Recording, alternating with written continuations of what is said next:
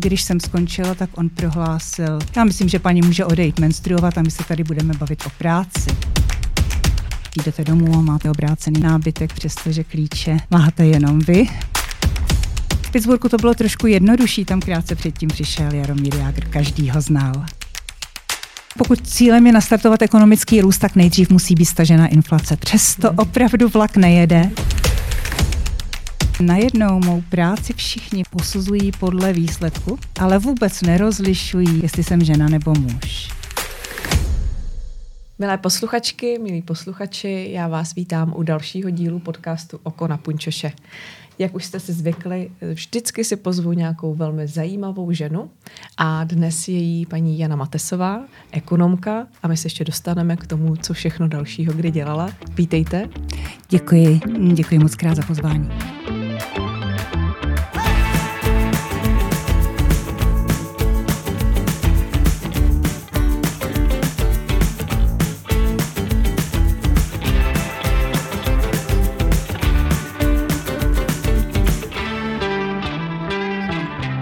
Děkuji, že jste ho přijala.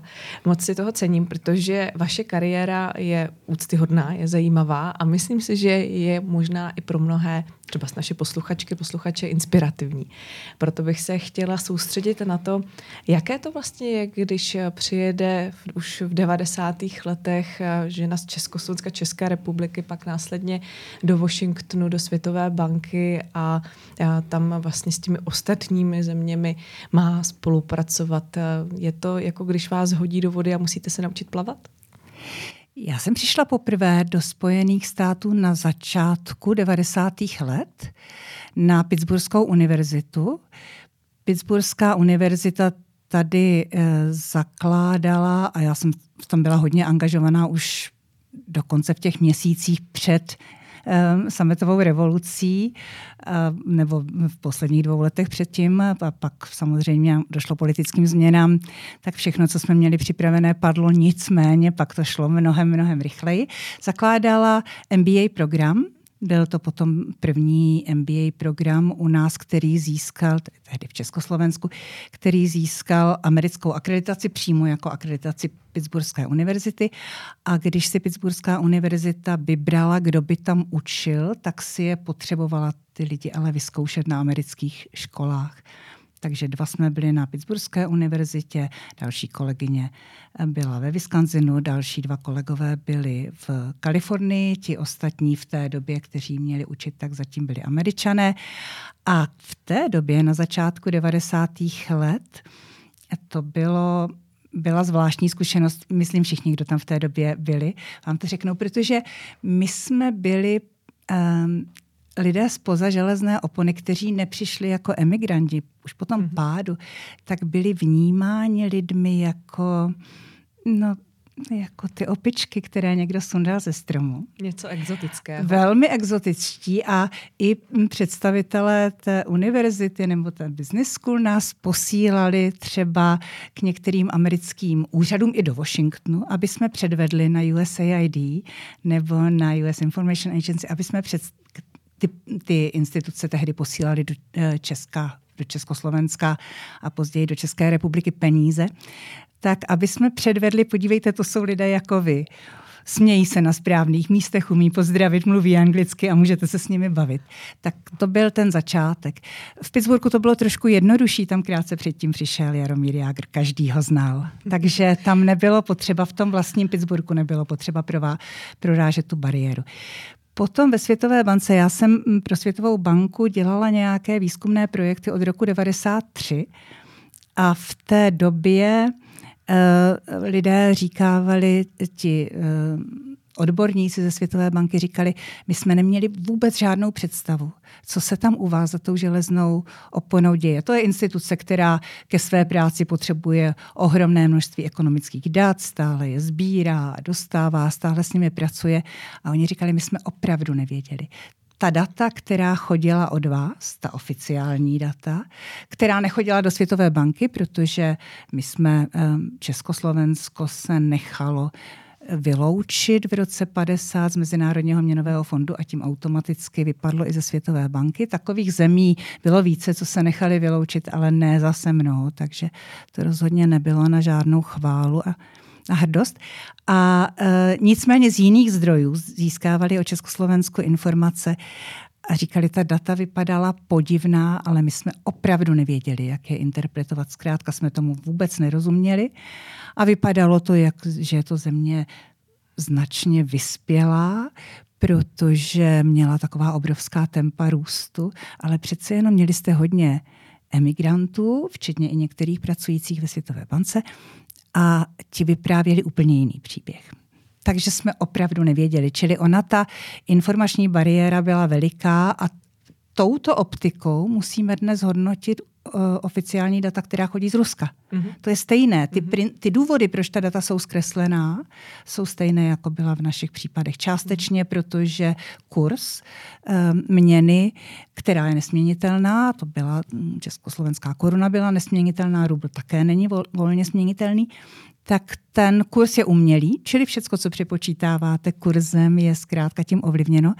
Ale druhá věc je samozřejmě eh, propaganda, zájem na vykazování dat lepších, než eh, jak ukazuje skutečný stav. To by mě vůbec nenapadlo, že zmíníte, že Jarmír Jagr vlastně otevřel dveře v tomto uh, kontextu.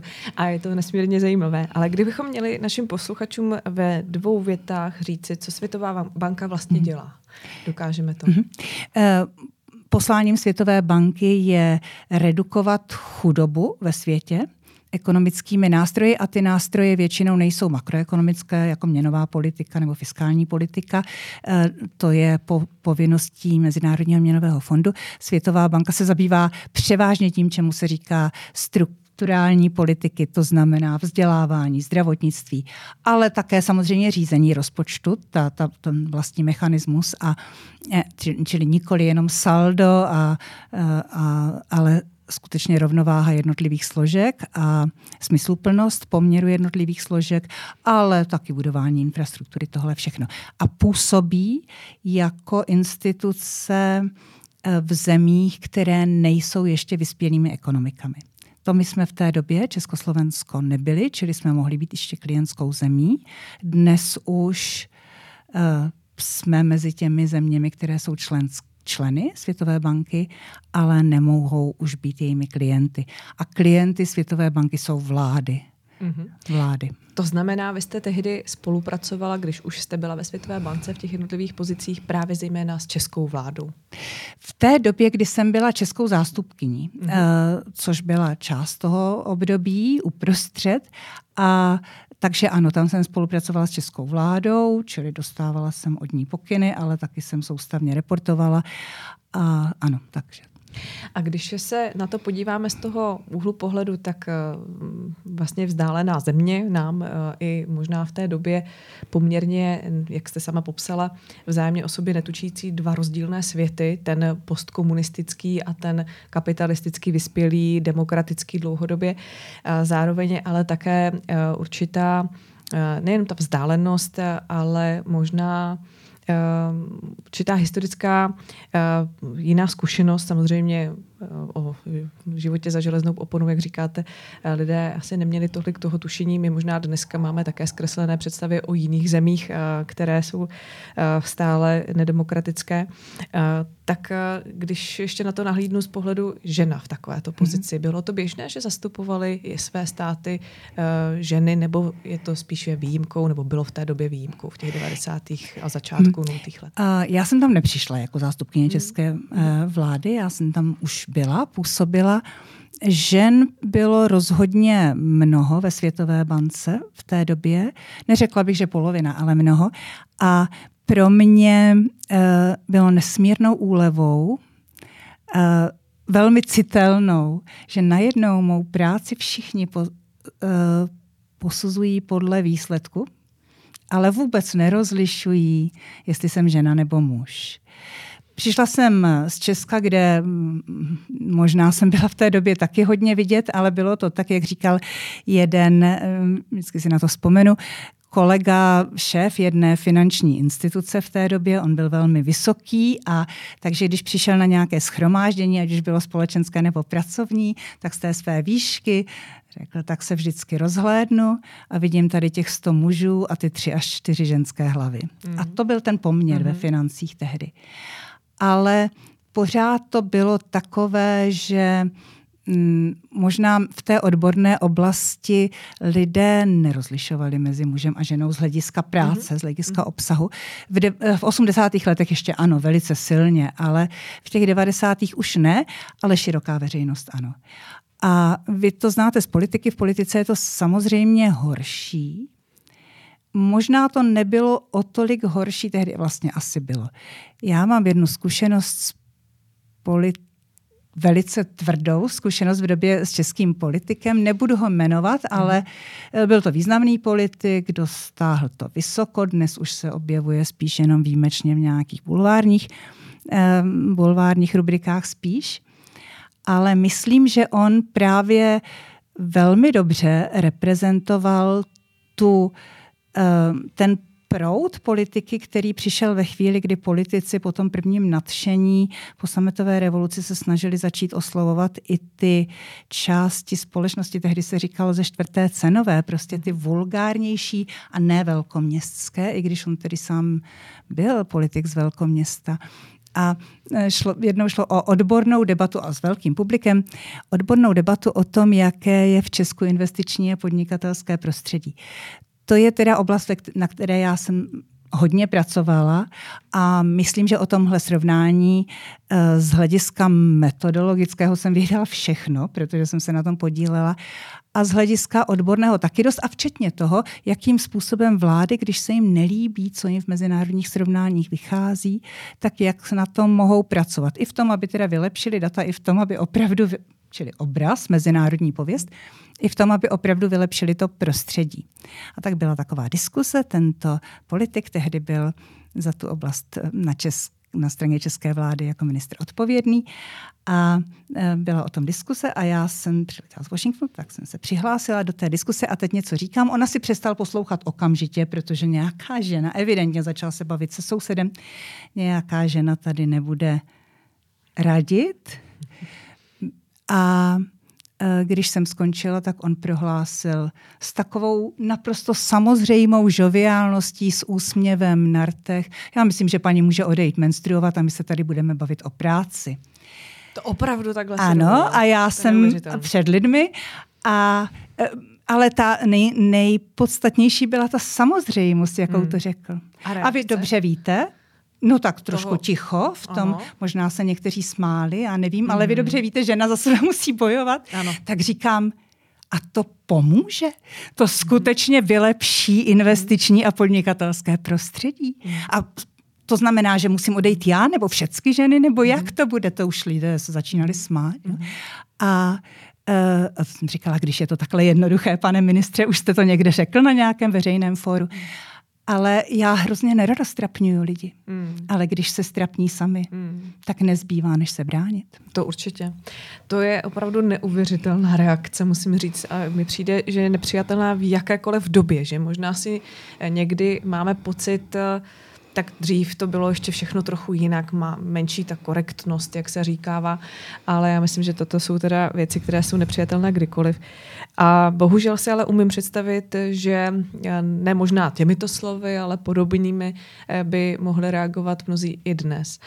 Když eh, to ještě přece jenom nechám u vašeho působení ve Světové bance, eh, sledujete ještě i nadále, když už v ní nepůsobíte, jak eh, si stojí, jak si vedou třeba vaši bývalí kolegové, obecně tu instituci, máte k ní takovýto vztah, anebo už jste to prostě uzavřela jako určitou kapitolu? Neuzavřela jsem tu kapitolu. To bylo jednoznačně mm, nejoblíbenější um, pro mě období mého profesionálního života, přičemž já jsem předtím dlouho působila v akademické sféře a také jsem si z toho mnoho vzala a také mi to mnoho přineslo a konec konců bez toho bych v té Světové bance nebyla, protože jsem se tam dostala prostřednictvím toho, že někdo viděl náš výzkum a přizval mě.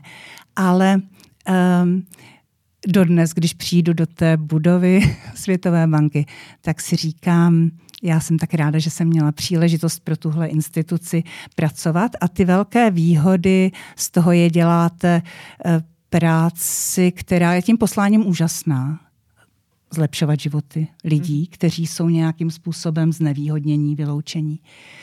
A pracovat v obrovské instituci, ve které všichni lidé jsou strašně chytří a velmi kultivovaní. Čili to je eh, velký rozdíl od většiny povolání, takže je to vlastně taková práce v, um, ve vatě, ale, ale je to, eh, hodně se člověk samozřejmě naučí, hodně se posunuje pořád. A eh, tak sleduju to pořád. To, tohle, to, co jsem řekla, platilo pro všechno, čím jsem ve Světové bance prošla, pro všemi pozicemi. Takže uh, tam jsou zkušenosti různě zajímavé, protože v té práci té zástupkyně uh, některé země, tak samozřejmě pracujete primárně s politiky v té své zemi, ale protože nikdo uh, ty součásti správní rady nezastupují jenom jednu zemi, my jsme zastupovali deset zemí, velmi rozdílných od Běloruska, Kazachstánu, Turecka po Rakousko-Belgii, takže to eh, běžně se setkáváte i s politiky těch jiných zemí a musíte sledovat tu jejich politiku, protože nemůžete jejich jménem vystupovat s něčím, co by oni nikdy neřekli. A potom jsem měla teda tu čest a příležitost pracovat v takové malé skupince, která působila jako poradní orgán pro prezidenta Světové banky o oblastech finančního sektoru a něčeho, eh, a zejména něčeho, čemu se říkalo, pořád říká v těch odborných kruzích mezinárodní finanční architektura, nebudu do toho zabíhat. A potom pro jednání, ta skupina taky eh, jak si sloužila jako poradní orgán pro jednání eh, mezinárodních uskupení vlád, my jsme tomu říkali G, G7, tehdy bylo ještě G8, tak G8, G20, G24, protože na všechna ta jednání, na, té, na ta jednání i přípravná, i zákulisní, jezdí i představitelé Světové banky nebo Mezinárodního měnového fondu, ale mluví tam jenom, když jsou tázáni. Nemají ten svůj vlastní hlas, ale jsou samozřejmě tázáni často, zejména při těch přípravách, čili um, na, potom na summit jede prezident, takže jeho je potřeba nabrýfovat o všem, co se dělo do té doby. Tak to jsou všechno uh, neobyčejně zajímavé uh, pracovní zkušenosti, které se v Česku získávají těžko. Ta práce v té správní radě, tou správní radou v té době museli projít schvalováním úplně všechny, eh, všechny každá, všechny politiky Světové banky, čili politika v oblasti nevím, investic do velkých vodních zdrojů, politika v oblasti infrastruktury, politika v oblasti ochrany minorit, eh, vzdělávání každého sektoru a potom také s výjimkou malých operací všechny operace po celém světě, tak samozřejmě lidé mají, my jsme měli rozdělené, co kdo dělá, protože, ale každý člověk musel mít těch oblastí poměrně hodně na starosti. To e, vám umožní se seznámit se spoustou věcí povrchně a ne do hloubky. Nicméně je to úžasný způsob, jak zjistit ty vazby, co se s čím globální ekonomice váže, jak se to vyvíjí, kde jsou dobré zkušenosti z jedné země, a to může být třeba v Latinské Americe, a kde jsou z jiné, třeba v eh, východní Asii, a jaké to má výhody, jaké to má nevýhody. Já myslím, že většina lidí, kteří někdy nakoukli do téhle oblasti. Kromě toho, tedy ta správní rada je velké kolbiště globální politiky. Globální politiky. On je to orgán, kde všichni lidé e, jsou na plný úvazek, čili jste tam každý den. Každý den se nějakou formou jedná. A e, když třeba došlo k po 11. září, vlastně v těch prvních dnech, a bylo potřeba, aby si svět nějakým způsobem sladil, jak bude reagovat, mm-hmm. tak ta první fora, kde se tohle dojednávalo, bylo správní rady Mezinárodního měnového fondu a Světové banky, protože jsme tam byli, měli jsme ty přímé kontakty na vlády, byli jsme přímo na místě, nemuselo se, mohli jsme připravovat ta další potom speciální fóra, mm-hmm. to tež pak s To bylo vlastně také 7. října. To je samo o sobě zajímavá věc. 7. října teď ten vpád um, Hamasu do Izraele. Hamasu do Izraele a 7. října byl mm. taky začátek té um, války v Afganistánu. Tak mm. uh, prostě v těchto situacích se ta, uh, ta fóra zabývají tím, co je nutno řešit okamžitě mm-hmm. a zprostředkovávat všem vládám. Ono těch členských zemí tehdy bylo 186, je to mm. prostě velké fórum. Mm. A, e, ale i u těch ekonomických operací tam hraje roli uh, mnoho politiky. Já jsem to vůbec netušila, když jsem do té správní rady poprvé přišla. Říkám, působila jsem v té instituci předtím, ale uh, výzkumný pracovník se nedostane k těmto věcem. A když jsem tam přišla a teď jsem si říkala, nikdo mě nepřipravil na to, že budu uprostřed globální politiky, tak to bylo jasně nejzajímavější. A právě z tohohle toho pohledu bych se na to chtěla také podívat, protože vy jste tady říkala jednu zkušenost eh, s nejmenovaným eh, českým politikem, eh, když jste měla takto blízko vlastně spolupráci s tou českou stranou, nenapadalo vás někdy Uh, oni to tam dělají strašně, já bych raději šla dělat to místo nich. To znamená jít sama do toho kolbiště politického a dávat uh, ty věci do pořádku, tak jak jste měla tu mezinárodní obrovskou zkušenost a přehled a viděla jste uh, to srovnání. Nelákalo vás třeba někdy tohle, to přestoupení z té odborné úrovně do té čistě politické? Mě to nelákalo, protože jsem byla vychovaná v tom, drž se od toho daleko. Můj dědeček byl, nebyl politik, i když byl člen sociální demokracie, ale nebyl politik.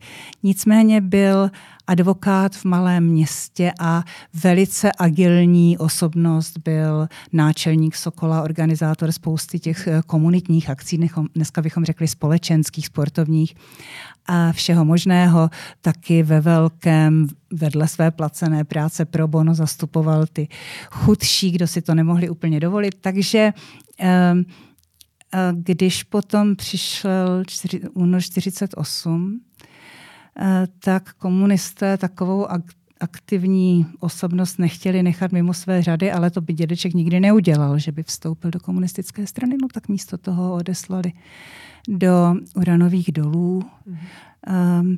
A moje maminka byla podobná, takže, nebo stejně založená, velice aktivní, takže když začalo Pražské jaro, tak ona se hned taky zapojila a taky samozřejmě brzy dostala přes prsty. A v rámci této rodiny mě odmala říkali, ty jsi úplně stejně aktivní jako dědeček a maminka, drž se daleko od politiky, protože narazíš brzy. A takže já jsem si to jako už malá holka, ve škole jsem organizovala, co se dalo, ale věděla jsem, politika není pro mě. A e, potom jsem přece jenom u té české i jiné politiky, i zahraniční, byla hodně blízko, takže jsem si znovu říkala, um, tohle nechci. A mimo jiné, protože ono v té uh, v té době, kdy jsem dělala tu českou zástupkyni, a to byla ještě na, byl konec bouřlivých 90. let, pak ten začátek tohohle tisíciletí, v českém biznisu se mnoho ještě dělo, i v právním systému. A m, to bychom tu asi byli dlouho, kdybych vysvětlovala ty vazby, ale například největší investice jedné eh, části skupiny Světové banky, Světová banka je skupina o čtyřech institucích, pěti institucích, čtyři z nich jsou akciovky, tak jedna z nich, která investuje spolu se soukromým sektorem a půjčuje do soukromých společností, měla svou největší celosvětovou eh, investici v té době v Česku a byla to tehdejší Nová Huť. A také svou největší investici v, v, v rámci finančního sektoru měla taky v Česku. To jsou tyhle ty veliké investice, to je něco, na čem se vedení, nejvyšší vedení, to byly tehdy čtyři představitelé té instituce, domlouvá každý večer, ať jsou kdekoliv po světě, tak si zatelefonují a domlouvají se, co se ten den tam mhm. stalo. To je něco, co nejde vytunelovat, ale tady byly, byly velké snahy, byly i z mhm. velmi vysokých kruhů a e, dotklo se to i mě, i výhruškami toho syna už v životě neuvidíte, tedy mm-hmm. slov mm-hmm. syna už v životě neuvidíte. Takže popravdě řečeno po těchto eh, letech, kdy takových zkušeností bylo mnoho, přijdete domů a máte stranově obrácený ná, nábytek, přestože klíče máte jenom vy nebo no, vaše rodina. Takže uh, ano, tak hmm tak po těchto zkušenostech já jsem spíš chtěla zmizet z toho radaru pozornosti. Mm. Ale um, nelákalo mě to, dostala jsem nějaké nabídky, tedy asi dvě, takže ne. Se divila, kdyby ne. a nicméně v té době, kdy jsem byla tou českou zástupkyní a já teda opravdu nejsem člověk, který, kterému, když se něco nelíbí, tak zůstane sticha, takže um, jsem se snažila využívat všechny uh, cesty, které jsem si myslela, že mohu použít k tomu, aby se věci u nás posunuly, aspoň v těch oblastech, kde jsem mohla nějak pomoct. Já jsem říkala, když jsem tam přišla, když jsme, jsem tam přišla, my jsme byli země, která díky tomu, že byla sice zakládajícím členem Československo, ale potom vypadnu vším. A když jsme se vrátili v 90. letech, tak jsme v rámci už takové podstatně vzrostlejší členské základy, to už tam těch členských zemí bylo mnoho, a ustálené struktury hrály méně významné housle, než jsme si zasloužili, tak mm-hmm. to jsem si říkala, že budu-li to umět nějak změnit, tak se to pokusím změnit. A druhá věc byla, že v rámci té Světové banky, jak jsem už řekla, je veliké množství znalostí a informací, které jen tak jinde nenajdete na jednom místě dnes, to nebylo tehdy, ale v dnešní době většina z nich je veřejných, jenže to je tak obrovské množství, že se v tom těžko zvenku hmm. někdo zorientuje. Hmm. A tak jsem si říkala, u nás, nám by se tolik z nich hodilo, Jenomže jediný způsob, jak tehdy být klientem Světové banky, to jsme ještě mohli, bylo vzít si od ní úvěr. A to jsme nepotřebovali. Hmm. Uměli jsme si jinde půjčit levněji. Um, ale ty informace byly pro nás zajímavé, spoustu zajímavých rad jsme mohli dostat. Mimochodem třeba o tom, jak je nutné, a bavíme se o roce 98-99, provést penzijní reformu. Nemáme ji pořádně dodnes. Nemáme ji pořádně dodnes a dokonce spousta těch argumentů platí tehdy. Nebo mm. jak naše uh, regionální subnacion, subnárodní finance veřejné nebudou udržitelné tou formou, kterou máme, tak to mm. pořád taky nemáme vyřešeno a pořád platí ty stejné věci. Ale spousta jiných, my jsme bojovali s insolvenčním eh, zákonodárstvím, s transparentností a efektivností finančního sektoru. A tak jsem začala chodit přesvědčovat vedení Světové banky, že přece bychom mohli udělat pilotní projekt, že oni nám budou poskytovat ty rady, my si za to nevezmeme úvěr a zaplatit přímo to se nedalo. My si nevezmeme úvěr, dostaneme to zadarmo, ale vlastně to nebude zadarmo, bude to barter, protože mm-hmm. v mhm. té naší eh, společnosti, která se tehdy eh, restrukturalizovala velice rychle, Čili že z těch našich reform je tolik poznatků, které Světová banka potřebuje pro jiné země, že se poučí z tohohle a že budeme dávat prostě přístup k těm zkušenostem široký. A druhá věc je, tehdy bylo po zrovna, nebo probíhala v té době azijská finanční krize, to je dnes dávno zapomenuto, ale to byla obrovská krize, která se rychle šířila do zbytku světa. A bylo potřeba značně změnit finanční regulaci ve světě a Mezinárodní měnový fond se Světovou bankou začali připravovat systém toho, jak by centrální banky nebo ten, kdo dohlíží na finanční trh, zjišťovali včas rizika v tom finančním sektoru. Mm-hmm. Čili připravovali metodologii a já jsem řekla, tak my bychom to mohli všechno, někde se to musí testovat v nějaké zemi, tak bychom to mohli testovat jako formu té náhrady. Je pravda, že jsem o tom musela periodicky pořád přesvědčovat eh, Českou národní banku a ministerstvo financí, předtím ještě i regulátory eh, kapitálového trhu, který byl tehdy ještě, ten regulátor byl ještě oddělený od České národní banky, protože to bylo hodně práce, protože ta metodologie vyzkoušíte. Jeden segment a uh, něco se ukáže, že není úplně v pořádku, tak musíte vyzkoušet zase tu novější verzi. Pak přibývalo těch segmentů, začalo to tím, co dneska známe, zátěžové testy standardně prováděné po celém světě. Všechny ty mhm. věci jsou dneska mhm. standardně mhm. prováděné po celém světě. Končilo to potom ochranou finančního trhu před praním špinavých peněz, financováním terorismu a Ehm, a kriminal, korupce a kriminality. To teď doufejme časem půjde použít proti tomu zmraženému ruskému majetku, mm-hmm. i když to chvilku trvá. A tak se potom musela ještě testovat konzistence všech těch mhm. dílů, mm-hmm. takže to bylo opravdu hodně práce, ale když přišla potom finanční krize 2006, 7, 8 prosákla do mnoha zemí, do českých zemí neprosákla mm. vůbec. Český finanční sektor zůstal stabilní, protože eh, v tomhle dlouhém cvičení ti, kdo dozorovali český trh anebo připravovali legislativu ministerstvo financí, tak detailně znali celé to zákulisí, protože museli posuzovat tu metodologii, oponovat tu metodologii, že my jsme měli opravdu velmi robustní, ten systém dodnes máme. Některé jiné země, třeba Polsko, testovalo některé ty části také a také potom nebylo tímhle zasaženo. Byli jsme všichni bohužel až přes export zasaženi ekonomickými důsledky. Druhotně. Když bych se vás s tou vaší obrovskou zkušeností zeptala na radu, kterou byste dala mladému člověku, který má zájem pracovat teď eh, nejenom ve Světové bance, ale v jakékoliv mezinárodní instituci takovéhoto formátu, co byste mu doporučila? Čeho se má držet? Jakou zásadní věc nemá opomenout? Tak jedna věc je určitě, jestli máte takovouhle touhu, tak ji nevzdávejte, protože jestli je to něco, co vás opravdu zajímá, tak zažijete úžasně zajímavý profesní život, opravdu to stojí za to. Druhá věc je, je dobré pro všechny tyto instituce, teď nechám stranou Evropskou komisi, třeba k tomu něco taky potom řeknu, ale pro tyhle úplně mezinárodní eh, globální instituce nebo evropské v širším kontextu než jenom Evropská unie, jako je Evropská banka pro rekonstrukci a rozvoj, je dobré mít uh, ukončené doktorské studium v nějakém oboru. Nemusí to nutně být ekonomie, makroekonomii potřebujete pro Mezinárodní měnový fond.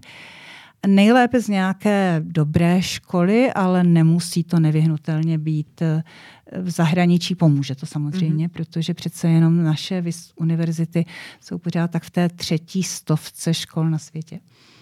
A Potom zrovna do Světové banky, zrovna tak do jiných těch rozvojových bank a také do Mezinárodního měnového fondu jsou v zásadě dvě cesty, respektive tři cesty, tak ta jedna, úplně nejlepší, ale nejtěžší, je ve chvíli, kdy máte ukončené doktorské studium, tak se rozhlédnou po tom, co pořádně rozhlédnout po tom, co ty instituce dělají, něco napsat, něco někde opublikovat a pak se přihlásit do něčeho, co se jmenuje Program pro mladé profesionály. A to je eh, program, ve kterém si ty instituce vybírají své lidi, které, kteří, když nebudou chtít odejít, tak tam budou natrvalo, už tam budou pořád na pořád. Je to těžký, eh, těžký výběr, protože na jedno místo bývá třeba 1900, na jedno místo 1900 uchazečů z celého světa mm. a prochází se několika koly a Potom ti vybraní procházejí v rámci těch institucí různými pozicemi, aby se jednak seznámili s celou tou institucí. Také je dáno, manažerům je dána možnost, aby si vybrali, koho k sobě chtějí, čili někteří lidé ani nedokončí to kolečko. I máme takové, takového českého, dnes už tedy e, muže středních let velmi zapsaného, ale e, te, e, člověka, který prošel touhle cestou a nedokončil to kolečko, protože hned asi třetí nebo čtvrtý manažer řekl, já si ho tady chci nechat. Mm-hmm. A e, tak to je ten způsob, jak přijdete a už nemusíte, musíte produkovat kvalitní práci, ale vybrali si vás tak důkladně, že vás budou chtít držet už na pořád. Druhý způsob je přijít uprostřed kariéry, čili vy už máte za sebou ve své zemi nebo někde v jiných nějaké mezinárodním mm, kontextu, máte za sebou kariéru, která mluví sama za sebe, může to být v akademickém sektoru taky samozřejmě, a s nějak, nějakým, nějakou formou si vás některá z těch institucí pozve. Například vám nabídnou, abyste se podíleli na nějakém dílčím projektu, taky musíte projít před výběrem, ale ten není zdaleka z 1900 lidí, protože oni už si zvou vás a třeba 10 dalších, ale zkrátka už si předvybrali. A touto cestou se tam dá dostat, to není natrvalo, čili tak potom musíte prokazovat, že se tam můžete dál udržet ale eh, je to, je to také standardní cesta a spousta lidí touto cestou tam projde tak zase máme takové české lidi. Míša Erbenová, Michála Erbenová takhle prošla do Mezinárodního měnového fondu a dělá tam velkou kariéru, velmi úspěšnou, tedy chci říct. Um, Tomáš Prouza takhle prošel do Světové banky, byť se nakonec vrátil do české politiky. A třetí cesta jsou samozřejmě ti zástupci eh, zemí nominovaných vládami, ale to je obvykle pozice na třeba tři roky nebo dva roky nebo čtyři roky, jak to má která země nastaveno. Mm-hmm. Tak eh, myslím, že pokud nás teď poslouchají právě lidé, kteří přemýšlejí třeba s během svých studií, kam se vrtnout, která by byla pro ně dobrá cesta, tak jste jim dala velmi podrobný a jasný návod. A pak je to ještě druhá ohled, druhý ohled, který řešíme i my tady v Česku, v politice, ale i v jiných profesích, jak to vlastně zvládnout, protože to je obrovský stres, velký tlak, myslím si, že veliká zodpovědnost na těchto pozicích. Jaký byl takový váš recept, jestli se můžu zeptat, co vám pomáhalo vlastně tady to všechno zvládat, nebo je to jenom osobní nastavení? No musí to být osobní nastavení, protože to přijímání potom spove, spočívá také v tom, že absolvujete spoustu psychologických testů. Já nevím, jestli je to tak pořád, rozhodně u toho velkého výběru to tak je, ale já jsem absolvovala spoustu psychologických testů, protože oni musí předem vědět, že se nezroutíte při eh, stresu. Mm-hmm. Čili ano, je to pro lidi, kteří dokáží zvládat stres. Ale potom ta úroveň stresu tam má řadu rovin. Eh, jedna je samozřejmě ten možný tlak od země, která vás tam vyslala. To se tedy týká jenom těch, kteří byli vysláni, vlá, vysláni vládami, ale zažilo to spoustu kolegů, třeba čínští kolegové, kolegyně. Um, a vlastně všichni, protože hmm. skutečně um, ta, Nedá se není, to asi úplně odbourat. Není to asi tam možná. to odbourat hmm. nejde. Hmm. Jednak z hlediska eh, zájmu, třeba zájmových skupin z té země, které ne nevyhnutelně musí být eh, v souladu s vládní politikou, hmm. čili vyřešíte jste najednou uprostřed tohohle klinče.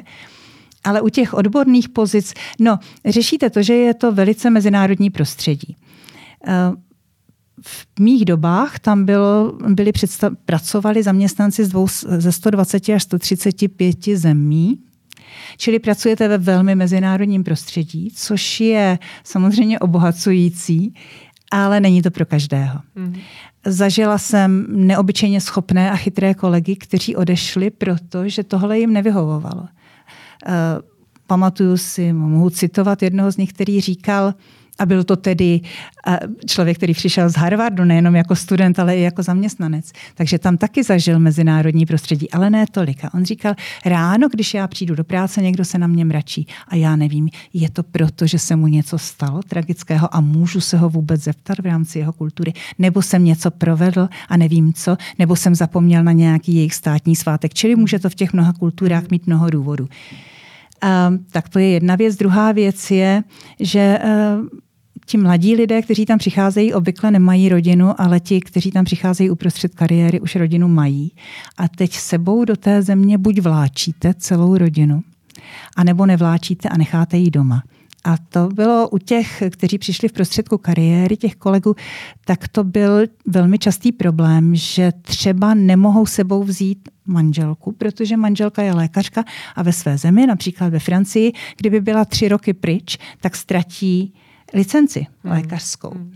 Nebo um, pokud jde o partnery, zase partneři žen, které si kvůli jejich předchozím výsledkům vybere Světová banka, obvykle jsou také sami o sobě velmi úspěšní muži nebo ještě mnohem úspěšnější, třeba v politice.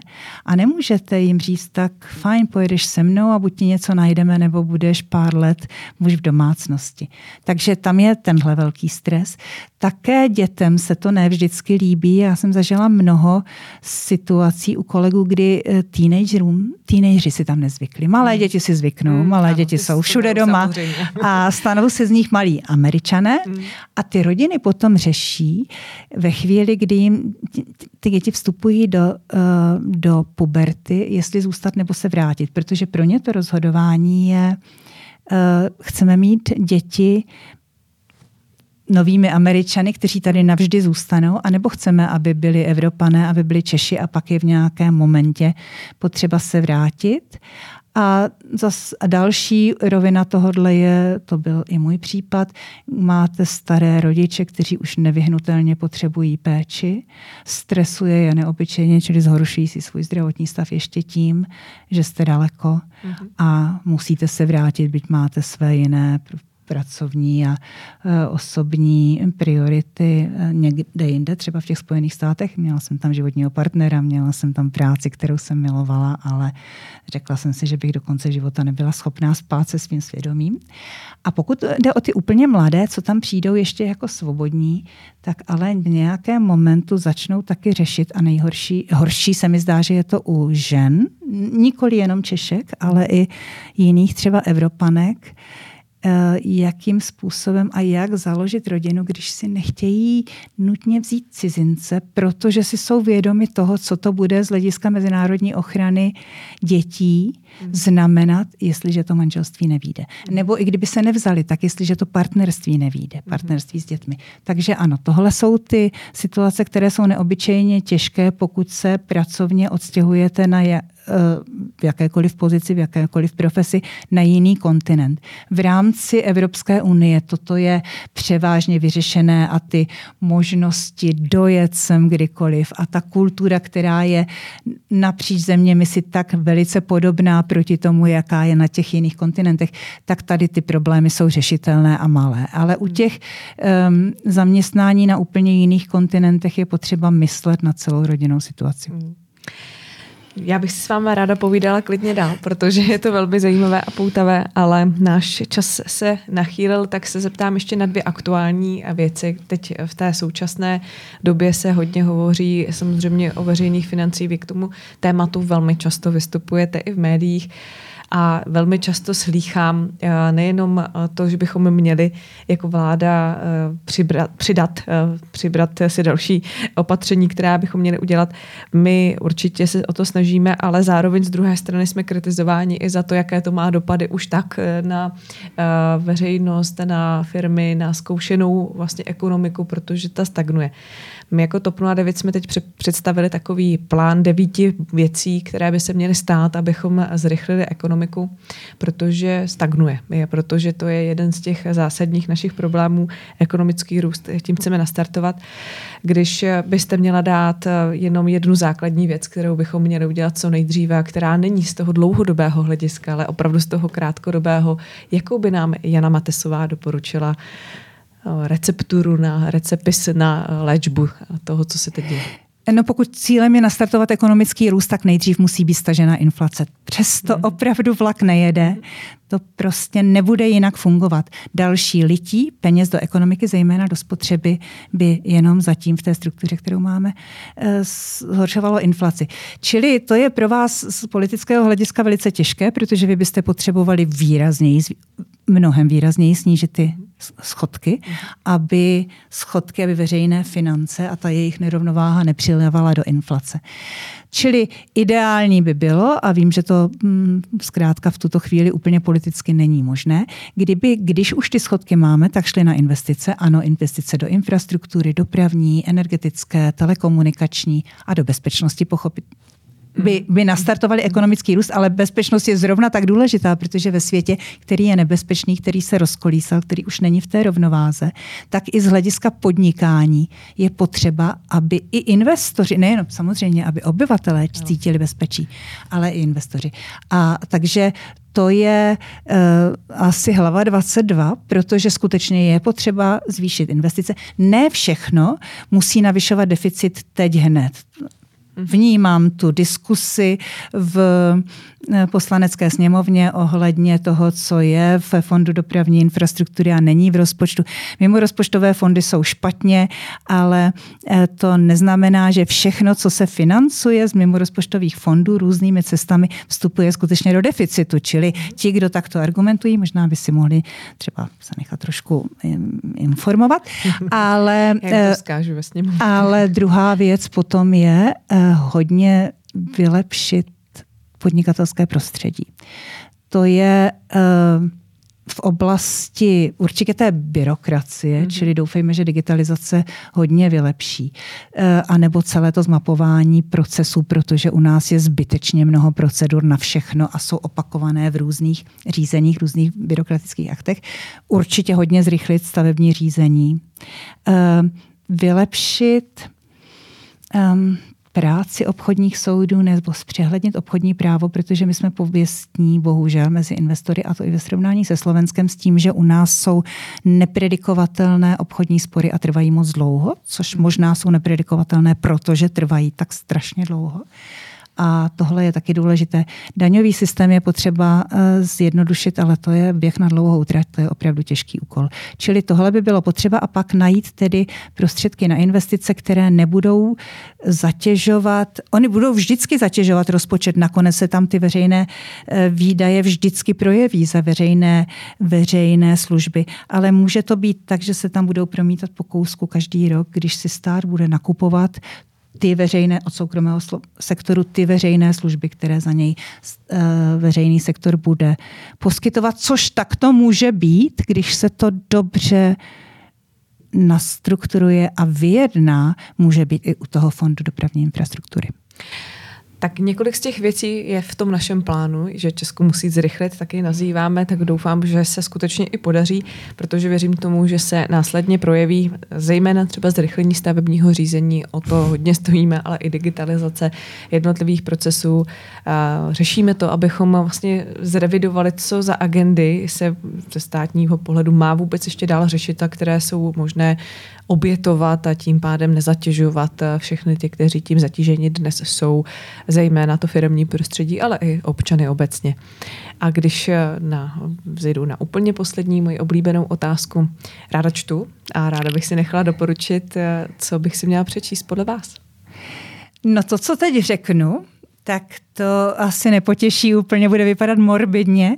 Moje, eh, ale není to morbidní. Moje nejoblíbenější kniha je kniha Axela Munteho, kniha o životě a smrti, protože to je taková koncentrovaná moudrost o životě. Čili když si ji člověk přečte, nejde si vyhodit pro vás, ale právě naopak se začne dívat na život jako na něco, co je velmi bohaté a stojí za to žít. To je krásné doporučení a také krásná tečka na závěr. Já doufám, že bude tato kniha inspirovat i naše posluchače a posluchačky. Ještě jednou vám moc děkuji, že jste přišla. Děkuji za příjemný rozhovor. Děkuji za pozvání. Naschledanou. Naschledanou, ať se vám daří.